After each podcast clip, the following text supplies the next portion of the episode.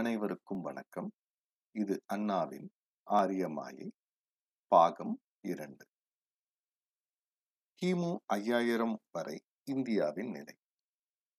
ஆரியம் பரவுவதற்கு முன் இந்தியாவில் நான்கு வருண பேதங்கள் கிடையாது மன விஷயத்தில் ஆரியர்களின் யஜ்ய முறை அனுஷ்டிக்கப்படவில்லை. வட இந்தியாவில் பேசப்பட்ட பாஷைகள் கொஞ்சம் கொஞ்சமாக சமஸ்கிருதத்தில் கடன் வாங்கியதானாலும் தென்னிந்தியா சமஸ்கிருதத்துக்கு அடிமைப்படவில்லை. இந்தியாவில் ஆரம்ப காலத்தில் பேசி வந்த பாஷை இப்போது கோதாவரி வங்கம் விசாகப்பட்டினம் முதலிய இடங்களில் வசிக்கும் அதிக கல்வி அறிவு இல்லாத மக்கள் பேசும் பாஷையாக இருந்திருக்க வேண்டும். அதனுடைய நாகரிக உருவம்தான் தமிழ் என்பது. இரும்பு கருவி காலம் கிமு ஐயாயிரம் முதல் மூவாயிரம் வரை. சமஸ்கிருதம் இந்தியாவில் ஆதிக்கம் செலுத்தும் முன்பு தமிழ் பாஷையிலிருந்து இந்த நாட்டின் பண்டைய வாழ்க்கையை சித்தரித்து விடலாம்.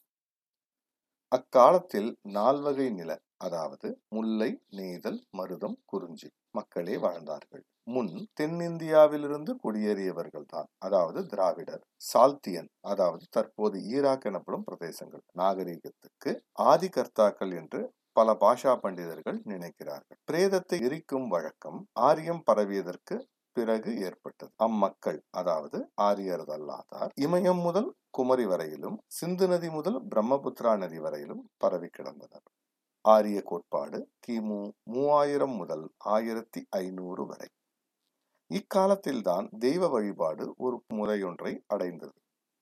நெருப்பின் மூலம் கடவுளை தொழுதலே அம்முறை. இதை ஒப்புக்கொண்டவர்கள் ஆரியர்கள் என்றும் ஒப்புக்கொள்ளாதவர்கள் தஸ்யூக்கள் அதாவது திராவிடர்கள் என்றும் ஆனார்கள். தேவ பாஷையாகிய சாண்டாசா அதாவது சமஸ்கிருதம் பாஷையைத்தான் இந்தோ ஐரோப்பிய பாஷை என கூறுகிறார்கள். இந்த அக்னி வழிபாட்டையும் புதிய பாஷையையும் வடமேற்கு கணவாய் வழியாக இந்தியாவிற்கு வந்த அந்நியர்தாம் அதாவது ஆரியர் கொண்டு வந்தனர் என ஐரோப்பிய பண்டிதர்கள் சொல்லுகிறார்கள். ஆனால் இவை பிரயாகை அதாவது அலகாபாத்தில் உண்டாயிற்று என்றுதான் தெரிகிறது. கிமு மூவாயிரம் முதல் இரண்டாயிரம் வரை. பார்கவாஸ் அகத்தியர் என்ற இரு ஆரிய புரோகித குடும்பங்கள் தான் தென்னிந்தியாவிற்கு ஆரிய கலைகளை கொண்டு போய் பரவச் செய்தன. மலையாளத்திலே பிராமண காலனி அதாவது குறியேற்று உண்டாயிற்று. ராமாயண காலத்தில் அதாவது கிமு இரண்டாயிரம். தென்னிந்தியா தஸ்யூக்களின் அல்லது ராட்சதர்களின் திராவிடர்கள் பலமான கோட்டையாக இருந்தது. அவர்கள் ஆரிய முனிவர்களின்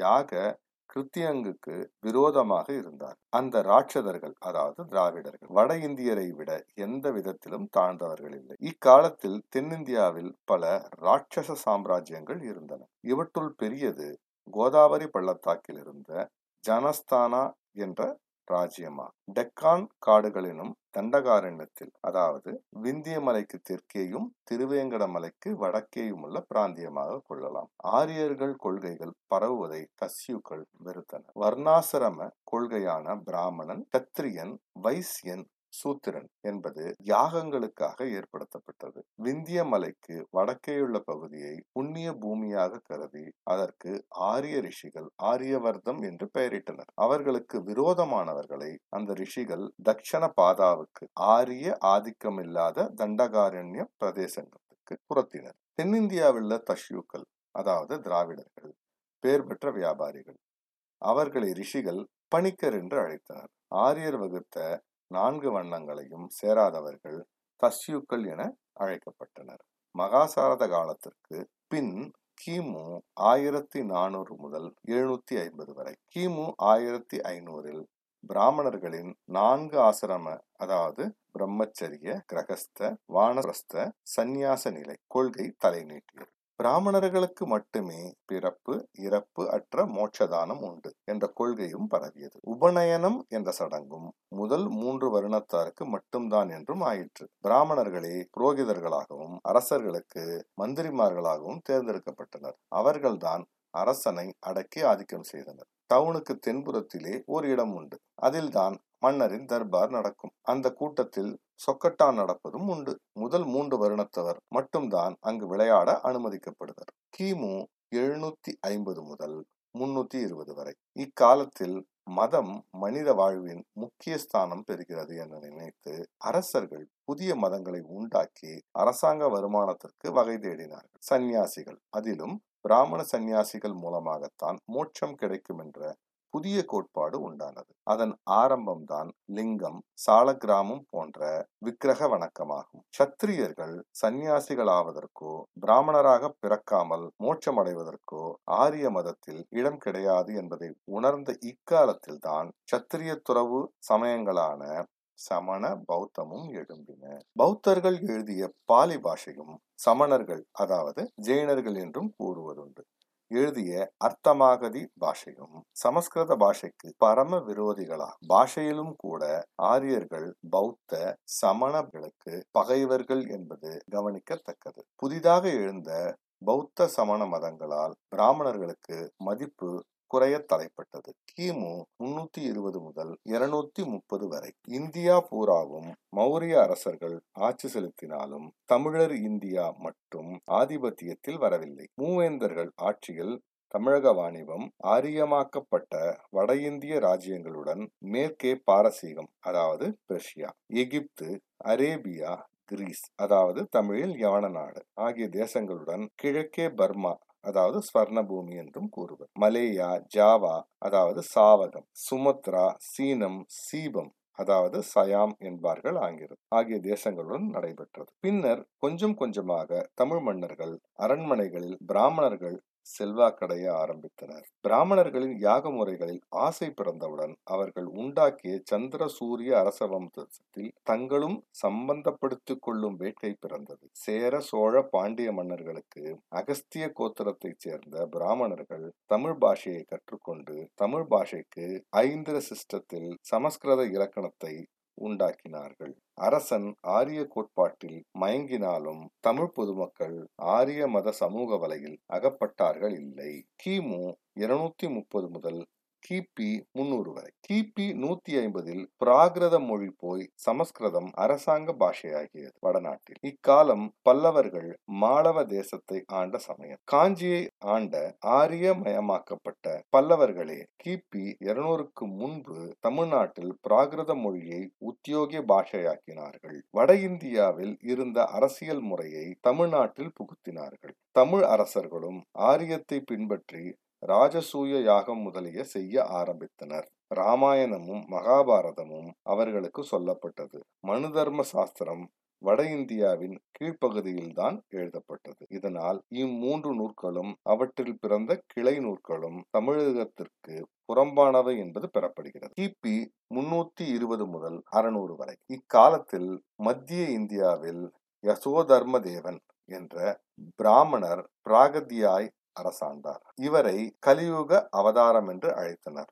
ஜெயினர்கள் அதாவது சமணர்கள் அவரை வெறுத்தனர். இஸ்லாம் ஆட்சி பரவிய பன்னிரெண்டாம் நூற்றாண்டில்தான் இந்த கலியுக அவதார கொள்கை உண்டாகி இருக்கிறது. நர்மதை கிருஷ்ணா இரு நதிகளுக்கும் இடையே ஆண்ட வாகடாக வம்சத்தை சேர்ந்த ஹரிஷோனாவின் மந்திரிகள் மலபார் பிராமணர்களாய் இருந்தனர். இந்த நூற்றாண்டுகளில் கூட வட இந்தியாவின் கோட்பாடு பழக்க வழக்கங்கள் தமிழ்நாட்டில் ஆதிக்கம் செலுத்தவில்லை. பல நூற்றாண்டுகளாக மூன்றாம் சங்கம் பாண்டிய மன்னர்களால் நடைபெற்றது. இவற்றினால் தமிழர் வாழ்க்கை கிமு ஐயாயிரம் முதல் கிபி நானூறு வரை யாதொரு மாறுதலுமின்றி ஒரே படித்தரமாக அமைந்திருந்தது. இந்நிலையில் இன்று இறைச்சலிடம் இந்து மகா சபைக்கு என்ன லட்சியம் இருக்கிறது? இது ஆட்சியை ஏற்படுத்த இந்துஸ்தானம் இந்துக்களுக்கு என்று கூற முற்படுமேயானால் ஏற்படுத்தட்டும். சரி செய்யட்டுமே அதனை. இந்துஸ்தான் இந்துக்களுக்கு ஏற்பட இந்து மகாசபை வேலை செய்ய வேண்டும். வைகை நதிக்கரையிலே ஏன் வரட்டு கூச்சலிட வேண்டும். இந்துக்களுக்கு திராவிட நாட்டில் என்ன வேலை? இந்துஸ்தானத்திலே ரதகஜ துரக பதாதிகளை புண்ணிய தீர்த்த புரோட்சணத்தை பூவையர் பாடலை ஆடலை அம்பு விடுவதை செய்வதை விட்டு இங்கு என்ன வேலை என்று கேட்கிறோம்? இந்து என்றால் யார்? இந்துஸ்தானம் என்பது எது? திராவிடர் யார்? திராவிட நாடு என்பது எது? என்ற பிரச்சனையை தீர்த்து கொள்ள விரும்பும் எந்த வீரரும் வீராங்கனையும் வேறு எங்கும் போக வேண்டாம். நல்ல படிப்பகத்துக்கு போகட்டும். அகராதியை பார்க்கட்டும். இலக்கியங்களை காணட்டும். உண்மை விளங்கும். நேரம் கிடைப்பாது என்பர். உண்மை சுருக்கி தொகுத்து நாமே தருகிறோம். படித்து உணரட்டும். ரமேஷ் சந்திரதத் எழுதிய பூர்வீக இந்திய சரித்திரமும் நாகரிகமும் சுவாமி விவேகானந்தர் ராமாயணம் எனும் தலைப்பில் பேசிய பேச்சு. ஆயிரத்தி தொள்ளாயிரத்தி இருபத்தி ரெண்டில் கேம்பிரிட்ஜ் பிரசுரித்த பழைய இந்தியாவின் சரித்திரம். ராதா குமுத முகர்ஜி எழுதிய இந்து நாகரிகம் ரிக்வேதம் ஜேம்ஸ் மர்ரே எழுதிய அகராதி. பண்டார்கர் கட்டுரைகள். டாக்டர் கிருஷ்ணசாமி ஐயங்கார் எழுதிய தென்னிந்தியாவும் இந்திய கலையும். பி. டி. சீனிவாஸ் ஐயங்கார் எழுதிய இந்திய சரித்திரம். ஜெகதீஷ் சந்திரதத் எழுதிய இந்தியா அன்றும் இன்றும். ஏசி தாஸ் எழுதிய வேதகாலம். சி. எஸ். சீனிவாச்சாரியார் எழுதிய இந்திய சரித்திரம் Hindu India. H. G. Wells எழுதிய உலக சரித்திரம். சகலகலா பொக்கிஷம் எனும் new age encyclopedia. C. G. Varkey என்பவர் மாஜி மந்திரி எழுதிய இந்திய சரித்திர பாகுபாடு. ஹென்றி பெரிஜ் ஆயிரத்தி தொள்ளாயிரத்தி அறுபத்தைந்தில் எழுதிய விரிவான இந்திய சரித்திரம். இ. பி. ஹாவல் எழுதிய இந்தியாவில் ஆரியர் ஆட்சி ஹெச் ஜி ராலின்சன் எழுதிய இந்தியா. நாகேந்திரநாத் கோஷ் எழுதிய ஆரியரின் இலக்கியமும் கலையும். Vincent A. ஸ்மித் எழுதிய ஆக்ஸ்போர்ட் இந்திய சரித்திரம். Imperial Indian gazette. Sir William Wilson Hunter எழுதிய இந்திய மக்களின் சரித்திரம் ராக்கோசின் எழுதிய வேதகால இந்தியா. இவ்வளவு ஆராய்ச்சியாளர்களிடமும் தப்பி பிறகு நம்மிடம் வரட்டும். வீர சாவர்கரும் வீர வரதரும் வயது முதிர்ந்த ஆனால் விவேக முதிர்ச்சிக்கு நாம் உறுதி கூற முடியாது. திவான் பகதூர் சாஸ்திரியாரும். இந்துஸ்தானம் என்ற பகுதி குஜராத் ராஜஸ்தானம் ஐக்கிய மாகாணம் ஆகிய பிரதேசம் கொண்ட இடம். சரித பாகங்களை ஒட்டியும் விளக்கமும் அவ்வப்போது வெளியிடப்படும் பூகோள படங்களில் இந்துஸ்தானம் என்ற பகுதி தெளிவாக குறிப்பிடப்பட்டிருக்கிறது. எங்கே போய் அந்த படங்களை தேடிக்கொண்டு இருப்பது என்று இந்து மகா சபைக்காரர்கள் கவலைப்படுவர். உண்மைதான். அவர்களுக்கு அதிக வேலையும் தேடி தெரிய வேண்டாம். நாமே குறிப்பு தருகிறோம். கான்ஸ்டேபிள் கம்பெனியார் வெளியிட்ட பூகோளர் பாட புத்தகம் அதாவது அட்லாஸ். இந்தியா எனும் பூபாகத்தில் இனவாரி வட்டாரமும் மொழிவாரி வட்டாரமும் பிரிந்து இரு வேறு வேறு வர்ணங்களில் தீட்டப்பட்டு வெளியிடப்பட்டிருக்கிறது. இருவிதமான படங்களிலும் திராவிடம் தனியாக இருக்க காணலாம். சரித சம்பவங்களிலும் முக்கியமானவற்றை நோக்கினாலும் இந்தியா எனும் பூபாகத்தில் இடையிடையே ஏற்பட்ட வல்லரசுகளின் எல்லைகளை நோக்கினாலும் எந்த ராஜ்யமும் விந்திய மலைக்கு மேற்புற அளவோடுதான் இருக்க காண்பர். நர்மதை நதி நமக்கும் ஆரியத்திற்கும் இடையே மிக ரம்யமாக ஓடிக்கொண்டிருந்தது என்பதை சரிதம் படிப்போர் அனைவரும் நன்கு அறிவர். இத்தகைய தனி திராவிட நாட்டிலே இந்துக்களுக்கு என்ன வேலை இருக்கிறது? இந்து மதத்தின் பெயரால் இம்சை செய்தது போதாதா?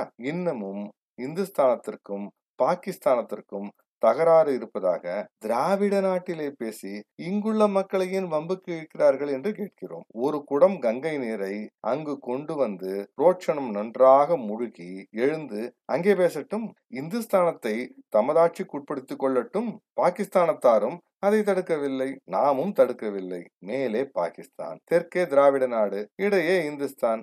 இதான் முடிவு. முன்பு திவான் பகதூர் கே. எஸ். ராமசாமி சாஸ்திரியார் மதுரையில் நடைபெற்ற இந்து மாகாண சபை மாநாட்டு வரவேற்பு தலைவராக இருந்து ஆற்றிய சொற்பொழிவில் இங்கு இந்து மகா சபை கூட்ட வேண்டி வந்த உட்காரணத்தை கக்கிவிட்டார். அதாவது இந்து முஸ்லிம் பிரச்சனையை பற்றி பயங்கரமான பீதிகளை கிளப்பிவிட்டு திராவிடத்தில் உள்ளோரையும் இந்துக்கள் என்று பாத்தியதை கொண்டாடிய திராவிடரை துணை கழிப்பது போல் நடந்தது. ஆரியத்தை நிலைக்கச் செய்வதுதான் இங்குள்ள இந்து மகாசபையினரின் உண்மையான கருத்து. அது சாஸ்திரியாரின் பேச்சில் தெளிவாக தெரிகிறது. ஆரியர் திராவிடர் பிரச்சனை பற்றியும் பெரியாரின் திட்டமாகிய திராவிட நாடு பிரிவினை விஷயமாகவும் சாஸ்திரியார் பேசியிருப்பதுடன் அவை ஆதாரமற்றவை ஆபத்தானவை என்றும் கண்டித்திருக்கிறார். பலமான அஸ்திவாரம் போட்டுக்கொள்ள வேண்டும் என்று சாஸ்திரியார் நினைக்கிறார்.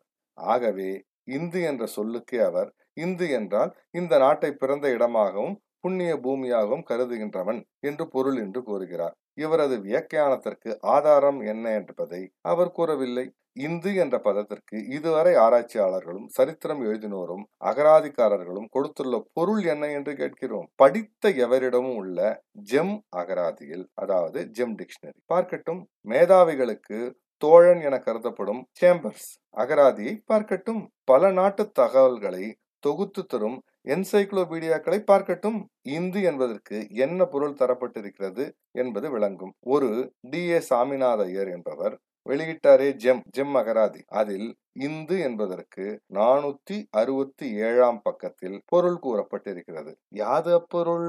இந்து என்றால் சனாதன தர்மானுச்சாரி. இந்துஸ்தானம் என்பதற்கு பியர்ஸ் என்சைக்ளோபீடியா தந்துள்ள பொருள். இமயத்துக்கும் விந்திய மலைக்கும் இடையே உள்ள பிரதேசத்தின் ஒரு பகுதி என்று ஆகும். இந்து என்பதற்கு ஆரியரையும் இந்துஸ்தானம் என்பதற்கு ஆரிய வர்த்தத்தையும் குறிக்கும். இதை சாஸ்திரியார் மறுக்க எந்த ஆதாரத்தையும் அவர் ஆத்திரத்தை தவிர காட்டுவதற்கில்லை. இந்த இந்துஸ்தானம் இந்து இந்து மதம் ஆகியவற்றிற்கு திராவிட நாடு திராவிடர் திராவிட சமயம் ஆகியவற்றிற்கும் அடிப்படையான வேறுபாடுகள் உள்ளன.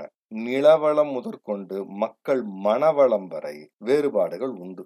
வேறுபாடுகள் இருப்பினும் கேடொன்றும் நேரிடாது என்றிருக்கலாம். முரண்பாடுகள் உள்ளன. அவற்றை மறைத்து பயனில்லை. மூடி வைப்பது ஆகப்போவதும் ஒன்றுமில்லை. மிக்க தந்திரத்தோடு ஆரியர் காங்கிரசின் துணையை நாடியோ இந்து மகாசபையினரின் துணை கொண்டோ வெள்ளையரின் துணை கொண்டோ திராவிட மறுமலர்ச்சியை தடுக்க முயன்றால் தாமதம் ஏற்படக்கூடுமே தவிர தடை ஏற்படாது. முடிவு பிரிவினைதான்.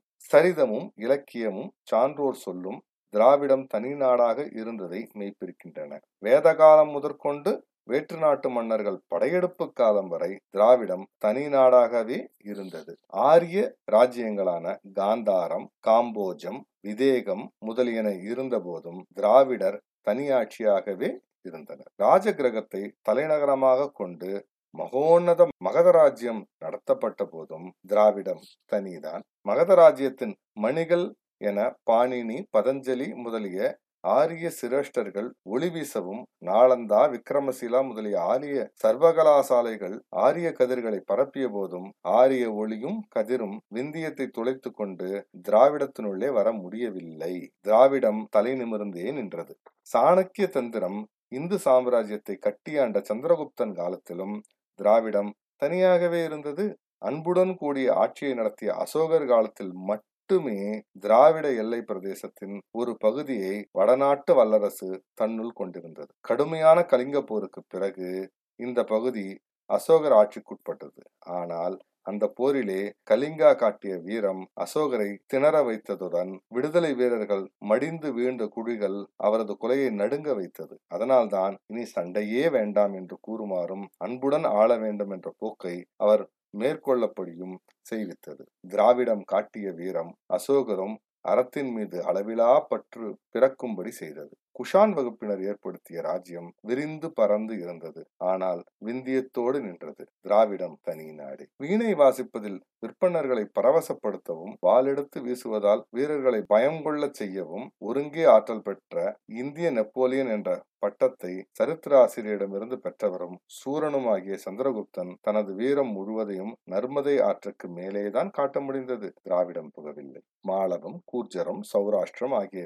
ராஜ்யங்களை வீழ்த்தியவனும் காளிதாசன் அமரசிம்மன் தன்வந்திரி ஆகிய ஆரிய கலாவல்லருடன் அளவலாவி ஆண்டவனமாகிய விக்ரமாதித்யன் என்ற காரண பெயரும் இரண்டாம் சந்திரகுப்தன் என்ற இயற்பெயரும் பெற்ற மன்னனையும் விந்தியம் அடக்கிவிட்டது. அவன் திராவிட நாடு புகவில்லை. ஆரியம் உச்சநிலை அடைந்திருந்த காலம் அது பொற்காலம் என்று புகழப்பட்ட நேரம். புரோக் காம்போ துறைமுகங்களின் வியாபாரம் செழித்து சமயம் ஆரியப்பட்டர் தனது ஆற்றலை காட்டிய நேரம். இந்து மதம் என்று மடையா ஆதிக்கம் பெற்று புத்த மதத்தை ஒடுக்கிய சமயம். அந்த பொற்காலத்தில் அதாவது கோல்டன் ஏஜ் திராவிடம் தனி நாடாகவே தழைத்திருந்தது. பாணர் எழுதிய ஹர்ஷ சரீரத்தை படிப்போர் ஹர்ஷர் வீரத்தை உணர்வர். கனோஜ் நகரை தலைநகரமாக கொண்டு ஆண்ட ஹர்ஷர் ஆறு ஆண்டுகள் வாளை உரையிலாடாது போர் புரிந்த வீரர். எத்தனையோ வெற்றிகளை கண்டவர். அவர் தோற்று தனது வாளை உரையிலிட்டு ஓடியது திராவிட நாட்டு எல்லையில்தான். நர்மதைக்கு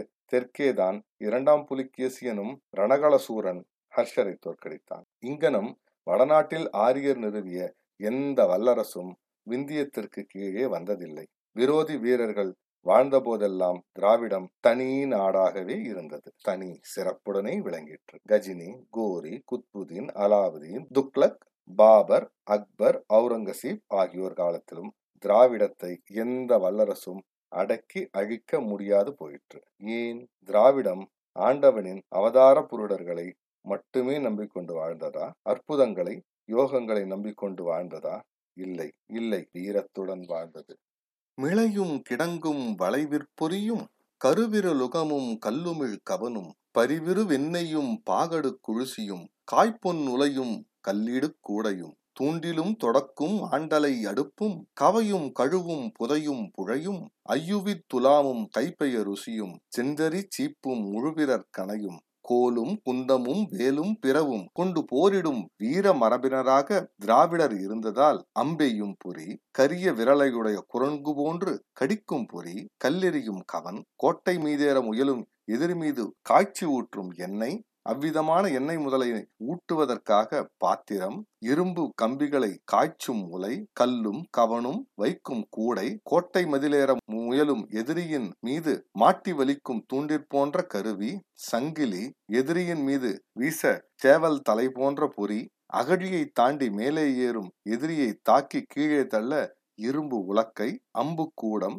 எதிரிகள் மீது தீ வீசும் பொறி சிற்றம்புகள் எய்யும் இயந்திரம் பதின்மேற்புறத்து உச்சியில் ஏறும் எதிரியின் கைகளை குத்தும் ஊசிகள் மதிலில் ஏறியவன் உடலை கிழிக்கும் இரும்பார் செய்த பன்றி உருவுடைய எந்திரம் மூங்கில் முதலிய உருவுடைய இரும்பு கம்பிகள் கோட்டைக்கு ஆதரவாக போடப்படும் பெரிய மரக்கட்டைகள் அவற்றுக்கு குறுக்கே போடும் உத்திரங்கள் தடி ஈட்டி வேல் வாழ்வீசும் பொறி முதலியன கொண்டு போரிட்டனர் திராவிடர் சிலப்பதிகாரத்தை படிப்போர் இந்த நெஞ்சை அள்ளும் செய்தியை காம்பர் அன்று திராவிடர் ஆரியர் போல் அரி அரிமாயை மேக வாயு வஸ்திரம் சித்து முதலிய ஜாலங்கள் கட்டுக்கதைகளை புனைந்து கொண்டு வாழவில்லை. வீரத்தோடு வாழ்ந்தனர். தனித்து நின்று தனிச்சிறப்பு பெற்றனர். திராவிட நாடு இங்கனம் இருக்கவில்லை என்று இந்து மகா சபையினர் கூற முடியுமா? அத்தகைய நாடு மீண்டும் தனி நாடானால் பண்டைய காலத்திற்கேற்ற பொறிகள் போர்க்கருவிகள் கொண்டு தம்மை தாம் பாதுகாத்து கொண்டதுடன்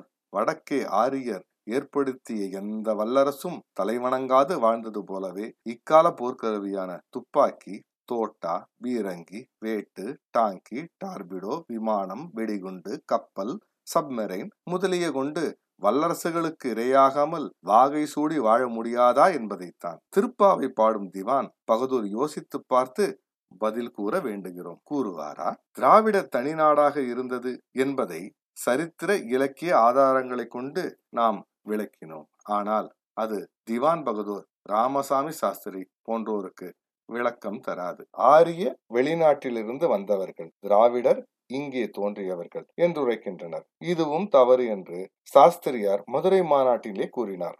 அவருக்கு ததாஸ்து கூறும் பேர்வர்களை பற்றி நமக்கு கவலை இல்லை. ஆனால் சாஸ்திரியாரும் அவரது சீடர்களும் எங்கனம் கூறினாலும் அவர்கள் பிள்ளைகள் இன்று பள்ளிக்கூடங்களில் படிப்பது ஆரியர் வெளிநாட்டார் திராவிடர் பூர்வகுடிகள். திராவிடரை ஆரியர்கள் தஸ்யூக்கள் என்று இழிவாக கூறினர் என்பதுதான். சிறு பிள்ளைகள் உள்ளத்திலே இந்த உண்மை இடம்பெறும் போது நரைத்த நடுங்குகள் வேறுமிதமாக நாவசைப்பது பற்றி நமக்கென்ன கவலை? இந்துக்கள் பெருந்தன்மையான உதாரணமாக நோக்கமுள்ளவர்கள். என்று சாஸ்திரியார் கூறுகிறார். இது உண்மை என்று ஒரு சேரியை ஒருமுறை கண்ட எவரேனும் ஒப்புக்கொள்ள முடியுமா? கொடுங்கோன்மைக்கு மக்களை கசக்கி பிழிவதற்கு மிருகத்தனமாக நடத்துவதற்கு மனுவை விட சிறந்த குரு வேறெங்கும் இராரே? ஆரிய மனு சிரோன்மணி. இந்து பெருந்தன்மை இதிலே தெரிகிறதே? தெளிவாக. இன்னமுமா? ஏக்க பாய்ப்பது? மலத்தை மிதித்து விட்டால் காலை கழுவினாலே போதும். மனிதனை அதாவது ஆதி திராவிடனை தீண்டிவிட்டால் குளிக்க வேண்டுமே? பிராயச்சித்தம் செய்து கொள்ள வேண்டுமே? பிராமண குலோத்தமர்கள் இதுதான் தாராளம். பெருந்தன்மை. இங்கனம் வீணுரை நிகழ்த்தி கொண்டு வெந்த புண்ணில் வேல் நுழைக்க வேண்டாம். மிதிபடும் புழுவும் சில சமயம் கொட்டும் என்று நாம் சாஸ்திரியாருக்கு கூறுகிறோம். சனாதனத்துக்கு வைதீகத்துக்கு புது தத்து வார்த்த பொருள் கொடுத்து விட்டால் போதாது. என் ராமன் வேறு என் வர்ணாசிரமம் வேறு என்று காந்தியார் கூறுவது போல் சனாதனி பல ஜாதி இருக்க வேண்டும் என கூறலாகாது என்று கூறிவிட்டால் போதாது. தான் உழைப்பதுதான் சனாதனம். வழக்கத்தில் நடைமுறையில் இருப்பது உண்மையான சனாதனம் ஆகாது என்று திவான் பகதூர் சாஸ்திரியார் உள்ளபடி இருதயபூர்வமாக நம்பினால் இன்று முதல் உண்மைக்கு மாறானது என்று அவர் கருதும்படி இருக்கும் சனாதனத்தை அழிக்க முற்படட்டும். அது வீரம் அது ஆண்மகன் செயல். முஸ்லிம் லீக் பாகிஸ்தான் கேட்க தொடங்கியதை பார்த்து பெரியார் ராமசாமி நாயக்கரும் அவருடைய கட்சியைச் சேர்ந்தவரும் தமிழ்நாடு திராவிட நாடு என்றும் அதை வேறு தேசமாக பிரித்துவிட வேண்டும் என்றும் ஆரியர்களை நீக்கிவிட வேண்டும் என்றும் ஆரம்பித்தார்கள் என்று சாஸ்திரியார் கூறுகிறார். பாகிஸ்தான் என்பதன் எதிரொலி அல்ல திராவிடஸ்தான் என்ற முழக்கம். மூலம் திராவிடஸ்தான் தான் என்ற முழக்கமே அதன் வடநாட்டு பதிப்பே பாகிஸ்தான் என்ற முழக்கம். பாகிஸ்தான் லாகூர் லீக் மாநாட்டில் எழும்பியது. இருபத்தி ரெண்டு மார்ச் நாற்பதில் திராவிட நாட்டை தனிநாடாக வேண்டும் என்பது ஜஸ்டிஸ் கட்சி மகாநாடு சென்னையில் கூடிய போது பெரியாரின் பேருரையில் இருப்பது இது ஆயிரத்தி தொள்ளாயிரத்தி முப்பத்தெட்டு டிசம்பரில். இந்த ஆண்டு வித்தியாசம் கூட சாஸ்திரியாருக்கு தெரியாமல் போனது அதிசயம் தானே? இந்துக்களுக்குள் எந்த காரணத்திலாவது மனக்கசப்பு இருந்தால் அதை நமக்குள் சமாதானமாக தீர்த்து கொள்ள வேண்டுமே தவிர ஒரு வகுப்பார் தாங்கள் இந்துக்களே அல்ல என்று முஸ்லிம்களோடு சேர்ந்து ஒத்துழைப்பதா? என்று சாஸ்திரியார் கேட்கிறார். இந்துக்களுக்குள் தகராறு என்ற தத்துவம் மறைந்து வெகு நாட்கள் ஆகிவிட்டன. நானும் இந்துதானே? என்னை ஏன் கொடுமைப்படுத்துகிறீர்? என்னை ஏன் தாழ்ந்த ஜாதி என்று கூறுகிறீர்? என்று கைகூப்பி கேட்டபோது நெஞ்சம் திறக்கவில்லை. பிறகே நாம் யோசித்தோம் ஒரு சிறு கூட்டம் நம்மை இங்கனம் கொடுமைப்படுத்த காரணம் என்ன என்ற உண்மை விளங்கிற்று. இது இனப்போராட்டம் என்று தெரிந்தது. அவர்கள் ஆரியர் நாம் திராவிடர். அதே ஆராய்ச்சியே முஸ்லிம்கள் திராவிட இனம் இஸ்லாமிய மார்க்கம் என்ற உண்மையை உரைத்தது. ஆகவே திராவிட இஸ்லாமிய கூட்டுப்படை கிளம்பிற்று. சாஸ்திரியார் கூறுவது போல் திராவிட நாட்டிலிருந்து ஆரியரை ஓட்ட அல்ல ஆரியத்தை ஓட்ட. அதற்கு முஸ்லிம்களுடன் ஒத்துழைப்பதா? என்கிறார் சாஸ்திரியார். ஆம் அமெரிக்கையிடம் ஒத்துழைக்கிறீர் நீர். அதை மறக்க வேண்டாம் என்று சாஸ்திரியாருக்கு கூறுகிறோம். ஆங்கிலேயரும் ஆரியரும் ஒரே இனம். இனத்தோடு இனம் சேர்கிறது. திராவிடரும் இஸ்லாமியரும் ஒரே இனம். இனத்தோடு இனம் சேருகிறது. பெரியார் ராமசாமி நாயக்கர் பாகிஸ்தானத்துக்கு உட்பட்டு வாழ்ந்தாலும் வாழலாமே ஒழிய ஆரியருடன் வாழக்கூடாது என கோவை மாநாட்டில் உரைத்தார் என்று சாஸ்திரியார் சோகிக்கிறார். உண்மைதான் பெரியார் அங்கனம்தான் உரைத்தார். இனம் இனத்தோடு சேரும் என்ற நியதியை எடுத்துரைத்தார். இது நடக்காத காரியம் என்று இருக்கிறார் சாஸ்திரியார். நடக்காத காரியமானால் இதன் பொருட்டு சாஸ்திரியார் சாவர்கர் ஜாவளி பாட வரதர் மிருதங்கம் கொட்ட தாசர்கள் தாளமிட ஆரிய நாட்டியமாடியிருப்பாரா பாகிஸ்தானம் எப்படி வெறுங்கனவோ அப்படியே திராவிடஸ்தானமும் வெறுங்கனவுதான் என்று கூறி மனசாந்தி பெறுகிறார் சாஸ்திரியார். பாகிஸ்தான் திராவிடஸ்தான் கிளர்ச்சி வெறும் கனவு என்பது உண்மையானால் மதுரை மாநாட்டுக்கு அத்துணை பணச்செலவு ஆகியிருக்காது. கனவு யார் காண்பது என்பதை காலம் காட்டட்டும். அதுவரை சாஸ்திரியார் அமரி அளித்த மகாதந்திரத்தை உச்சாடனம் செய்து கொண்டிருக்கட்டும். தங்களை இந்துக்கள் அல்ல என்று சொல்லிக்கொள்ளும் பிராமணர் அல்லாதோர் மீது பாய வேண்டும் என்று பற்களை நர நரவென்று கடிக்கிறார். பல அவதாரம் எடுத்த அரசியல் ஆமை டாக்டர் வரதராஜலு திரட்டுகிறாராம். ஏன்? முஸ்லிம்களின் ஆதிக்கம் வரை ஒட்டாது தடுக்கலாம். முஸ்லிம்கள் பாகிஸ்தான் கேட்பதையும் திராவிடர் திராவிட நாடு கேட்பதையும் தடுக்கலாம் என்று அபாரமான யோசனைதான் வீர உருமல் தான் ஆனால் இதற்கு டாக்டர் வரதராஜலு மக்களையின் வலையில் சிக்க வைக்க வேண்டும். பார்க்கடல் மீது பள்ளி கொண்டவர் பக்தர் துயர்திருக்க வந்த பத்மநாபா பரந்தாமா என்று ஆரம்பித்து ஒரு மூச்சு அர்ச்சித்து விட்டால் போதாதா? முப்பது கோடி தேவர்கள் நாற்பத்தெண்ணாயிரம் ரிஷிகள் கிண்ணரர் கிம்புருடர் கந்தரவர் இந்திரன் சந்திரன் பிரம்மன் வீரபத்ரன் முருகன் விநாயகன் சிவன் விஷ்ணு மற்றும் இந்து கடவுள்கள் தம் குடும்ப சகிதமாக புறப்பட்டு வந்து விடுவார்களே. அதை விட்டுவிட்டு ஊருக்கு கூட்டம் ஏன்? அறிக்கைகள் எதற்கு? வடநாடு தென்னாடு என்று வட்டமிடுவது எதற்கு? என்றுதான் கேட்கிறோம். அப்படி வட்டமிட்டாலும் காசி விஸ்வநாதர் காலடி தொழுது தொடர்ந்து மற்ற திவ்ய சேத்திரங்களை தரிசித்து ராமேஸ்வரத்தில் மூழ்கி எழுந்து ராமநாமமே கற்கண்டு அதுவே எங்கள் வெடிகுண்டு என்று பஜனை செய்துவிட்டால் மலை போல் வரும் துன்பமும் பனி போல் போகுமே. இந்து மத கற்பனைகளில் டாக்டருக்கு ஆர்வம் இருப்பதால் தான் தாமோதர் இந்து என்று மீசை மேல் கை போட எண்ணுகிறார். மீசை இல்லை. ஆகவே டாக்டர் மூஞ்சியிடம் முறையிடுகிறோம். அவர் தனது தாடியை ஊறுவுகிறார் நாம் திராவிடர். இந்து புராணத்தின் ஆபாசத்தை அலசி பார்த்து நமக்கு அருவறுப்பு தட்டிவிட்டது. வெளிவிலகில் உள்ள நாகரிக மக்கள் நகைக்கக்கூடிய பிராண புழுகுகளை நம் மத நூல்கள் என்று கூறிக்கொள்ள மனம் இடம் தரவில்லை. ஆபாசத்தை ஆண்டவன் திருவிளையாடல் என்று கூறிக்கொள்ள அறிவும் இடம் தரவில்லை. டாக்டர் நாயுடுவுக்கு சர்வமும் என்று சர்க்கரையாக இருக்கிறது. ஒரு விதமான மக்கள் இருக்கிறார்கள். அவர்கள் கழுத்திலே மண்டை ஓடுகளை மணியாரமாக போட்டுக்கொண்டு இருப்பார்கள். மாடு கன்றுகளை கண்டால் மண்டியிட்டு தொழுவார்கள்.